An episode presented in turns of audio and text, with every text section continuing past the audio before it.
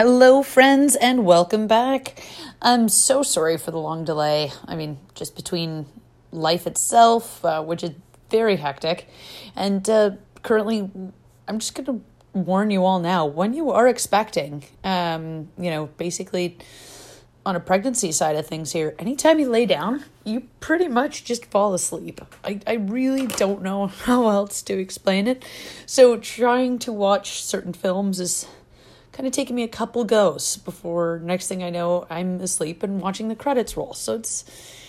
Oh, it's frustrating, but hey, we got there, and I am so excited that we did because this week's title is so worth the wait. I can promise you that. Um, totally setting all of that aside, hoping everyone's doing their best out there, you know, the best you can through all this craziness. Um, myself living in Ontario, Canada, it's, you know, we're back into another cycle of kooky wackiness. So it's, uh, yeah, just a matter of trying to stay sane through all of the lockdown measures and so forth. But, uh, yeah, you know, you just gotta keep on trucking, I guess. And uh, may I also say happy belated Easter for those uh, who celebrate. Of course, the long weekend is uh, it's always a means for celebration in my books, so you can't complain. Now, using that long weekend, definitely got to dive into a classic. Finally, got to explore two actors whom I've heard so much about when it comes to the horror industry and these two coming together, and I am so excited to explore more. So, without further ado, let's take a quick peek at 1972's English language Spanish science fiction horror film. It's kind of a whew, it's a mouthful. The Horror Express. For two million years in these subterranean caves, a creature of superhuman evil was entombed in a wall of ice, waiting to be free, waiting to live again. Travel with us on a journey into a world where nightmare becomes reality.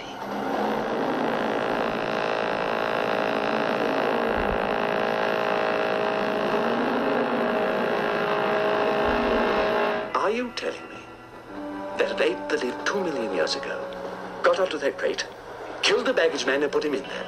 Yes, I am. It's alive. It must be. Travel with us, if you dare, on the Horror Express.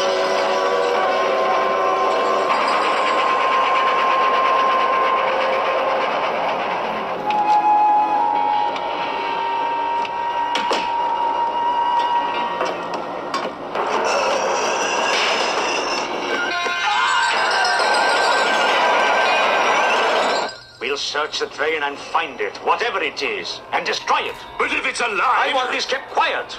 I don't want to panic the passengers.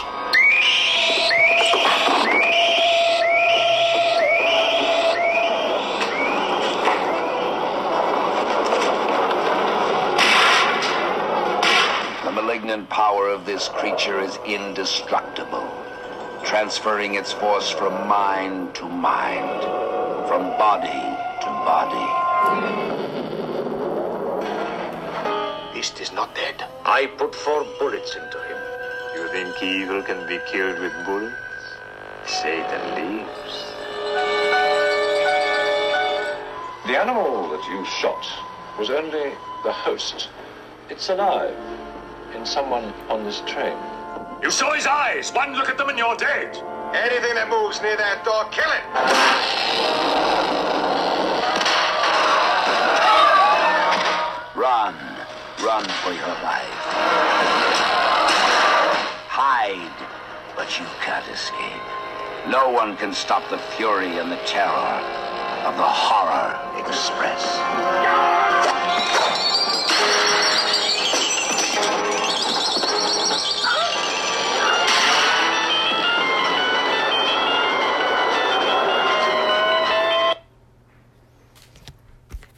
So, I don't know if you could recognize some of the uh, voices there, but uh, of course, we're dealing with the one, the only Christopher Lee, and of course, his counterpart, Peter Cushing. These two, of course, famous for their work together in the Hammer Brother films, um, you know, Dracula, Frankenstein, uh, early 50s uh, horror sort of, I want to say remakes, but at the same time, they are their own, their own pristine versions and absolutely worth checking out. But uh, this one, of course, a little later, we're dealing in 1972, and um, very interesting film produced. Um, by Bernard Gordon, written by Arnaud, and I hope I'm pronouncing this correctly, D'Assou and uh, Julian Zimet. Um, and of course, he would be credited as Julian Halevy, and uh, directed by Eugenio Martin. And uh, basically, it was loosely based off the novella Who Goes There? And uh, as I said, the film starring P- Christopher Lee, Peter Cushing. We also have Alberto de Men- Mendoza, Sylvia Torres. Tortaza or Tortuzo, uh, Julio Pena, George Regard, and Angel Di Posa, uh, all in supporting roles. And last but not least, of course, Telly Savalas, who would end up making a guest appearance. And there's just something about Christopher Lee and Peter Cushing. Um, the two of them, you can just tell, work so well together. Two very well trained actors.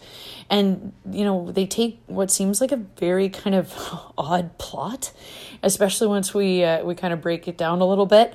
Because to describe it this sounds like a terrible movie. But the two of them they're sort of back and forth banter this sort of rivalry. These two just you can't help but watch them. They are so amazing. And it still shocks me how young both of them look. So we open up to a very young Christopher Lee. Of course, he's in the middle of the uh, Manchurian mountains, and uh, essentially we see him come across the frozen remains of what seems to look like a primitive humanoid creature.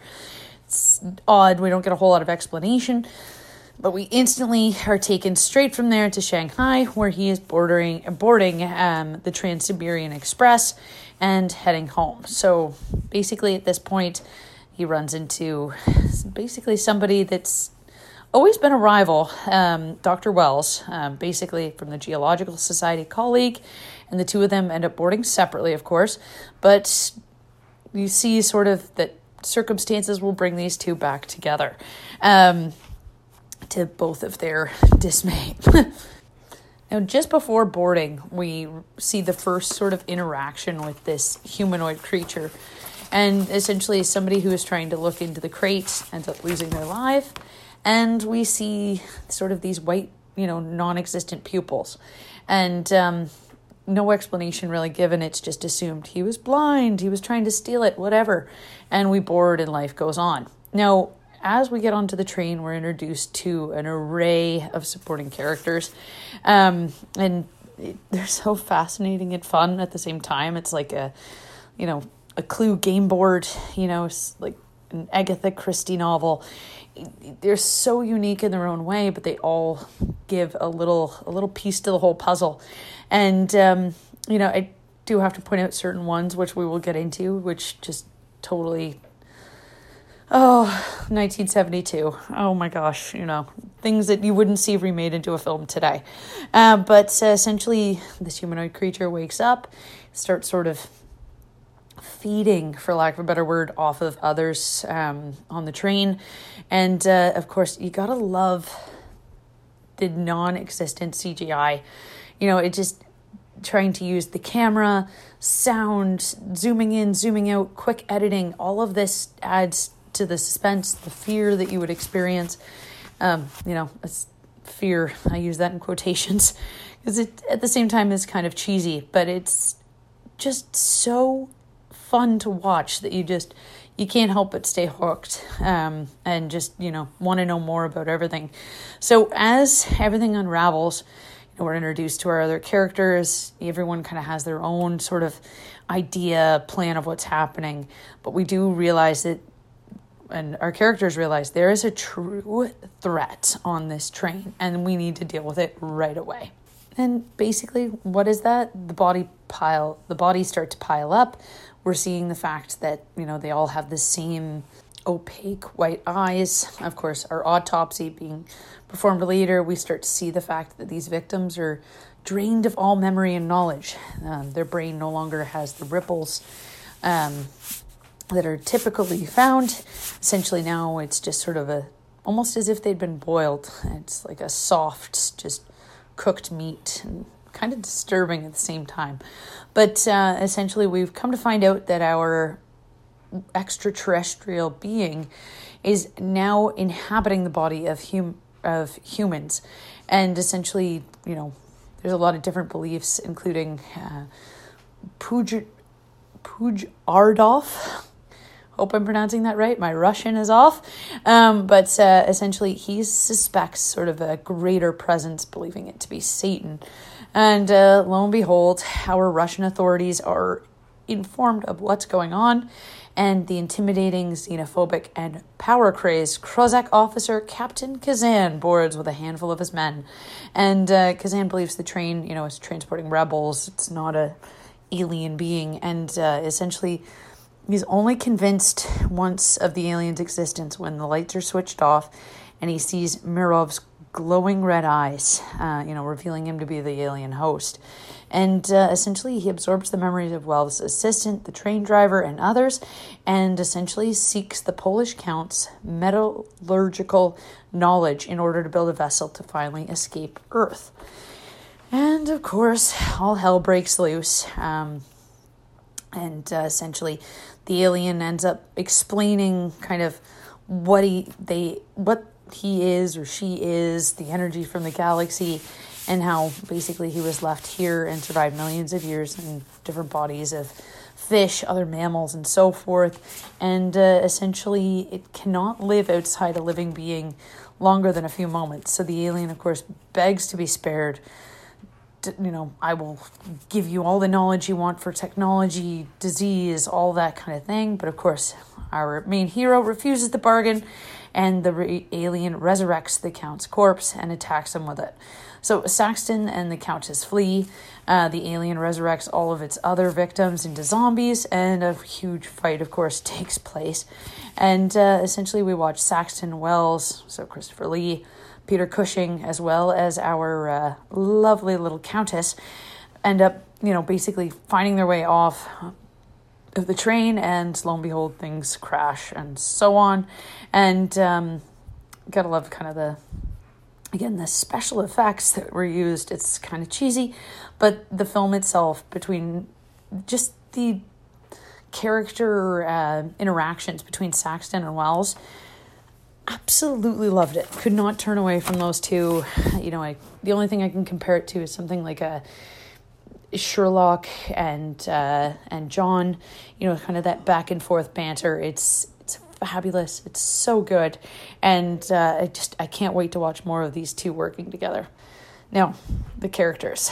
We're dealing in a very interesting time. This is 1972, and of course, we're not going to see Russian actors. Um, you know, basically, dealing with a Soviet Russia. Britain isn't exactly going to go out and hire or work cooperatively with them. Um, so we have a lot of British actors kind of taking over and a lot of stereotypes. Um, the one thing that caught me right away, Father uh, Pujardov, of course, um, basically Alberto de Mendoza, dubbed by Robert uh, Raditi. He's totally Rasputin. Every time I saw him on screen, I just was like, yep, Rasputin, Rasputin. That's all I was thinking about, and it just totally, you know, was burned into my mind like this is literally what they think like Russian priests are. And it just you can't help but kind of laugh at it now knowing that that wasn't really the case, but uh, at the same time it's uh, it's just fascinating to see how history and, you know, sort of political climate is going to basically affect your film um, in the greater scheme. And uh, definitely kind of you know it's its own thesis in its own way. Someone much brighter than i am could definitely look into this. But at the same time it's just I, I kind of smile and just you can see history sort of in the making. And it's the one thing i love about film when it does that. So the production of this film, co produced by the American screenwriter Bernard Gordon, who collaborated with Martin on the 1970s film Pancho Villa, which of course would feature Savalas in a title role. Martin made Horror Express as part of a three uh, picture contract he had with Philip Yordan. And Savalas was under the contract with Yordan as well. That's why he would have this sort of guest appearance. Now, the film uh, was a co production with Spain's Granada Films and the British company Benmar Productions, who, of course, would make the film Psychomania from 1971. Uh, but uh, essentially, according to Martin, the film was made because a producer had obtained a train set from Nicholas and Alexandria and came up with the idea of writing a script just so that he would be able to use this prop. Now, at that time, Phil was in the habit of buying up loads of short stories to adapt into screenplays, and the story for Horror Express was originally based on a tale written by a little known American script and playwright. And uh, of course, this was later refuted by Gordon, who said the in an interview from the year 2000 that the model had been constructed for Pancho Villa and basically really had nothing to do with Horror Express. So take it as you will, depending on which way you want to go. But um, personally, I totally don't mind if you know you were inspired by a prop. It just totally is, you know, legit in my opinion. It it makes sense. I mean that there's been impacts to film from much smaller details than these. So the film would filming would begin in Madrid, you know, basically between 71 and 72 and produced on what is considered to be a very low budget. In 1972 that was 300,000, uh, which basically with uh, inflation of course translates to just under 2 million dollars. Uh, so 1 million, you know, 887,000. So fascinating considering what you see. There was to me, it looks like a lot of hard work, and I totally would have guessed a higher budget for this film, especially considering that you've got two huge actors in your lead role. But uh, those two, you know, they, they did it for the love of the art, definitely not for what they were going to secure in their bank accounts after. So Lee and Cushing was basically the coup coup de grace for Gordon. Um, the two of them would leave an atmosphere, of course, as I said, reminiscent to the Hammer films. And um, of course, having both of them coming together, it's just instant moneymaker. you know that's going to generate cash. But it's sad fact Cushing arrived in Madrid to begin work on this picture, although sadly was distraught as he had just recently uh, lost his wife, of course. She um, sadly passed away and um, announced to Gordon that he just couldn't do this film. He needed more time.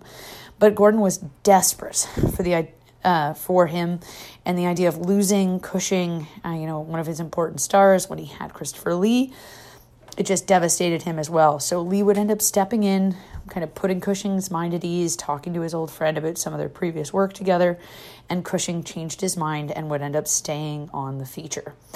And uh, the film has a departure scene, of course, being filmed at Madrid's railway station. And uh, sort of from then on, um, you know, we're seeing the model itself, the train, but uh, like a majority of Italian and Spanish films of the period, it was pretty much filmed mostly without sound, sound effects, voices all dubbed in later, and of course, you know, basically just on studio. So it's uh, very cool, very fascinating, and uh, to this day, holds about 75% approval rating on Rotten Tomatoes. Oh, we're talking, you know, just about 7 out of 10. And uh, personally, I thought it was great. It's wonderful film. You know, it picked up a couple different kind of minor awards on an international basis, but nothing significant. Um, and honestly, everyone was kind of taken aback by the film's popularity overseas because it just it wasn't a huge budget it wasn't a huge script you know there wasn't a whole lot of marketing put into this and to this day you know it's it's it's a solid film. It's great, and uh, I would definitely recommend it to all of you horror buffs out there. I mean, it's nothing bloody, it's nothing gory, but it's it just definitely holds its own little place in my heart, for lack of a better word. That's all I can say. So, guys, as always, thank you for listening. If you want to reach out, you have another film you'd like me to cover, please just send me a direct message on Instagram and or Twitter. And uh, as always, guys, you know, if you want to see what weird antics I'm getting up to, please just follow me on either platform. And uh, as always, you know, thinking of each and every single one of you, this is a weird, kooky time, so get through it as best you can, guys, with whatever you know, brings you comfort and joy. And of course, as always, we know the saying keep calm, stay creepy.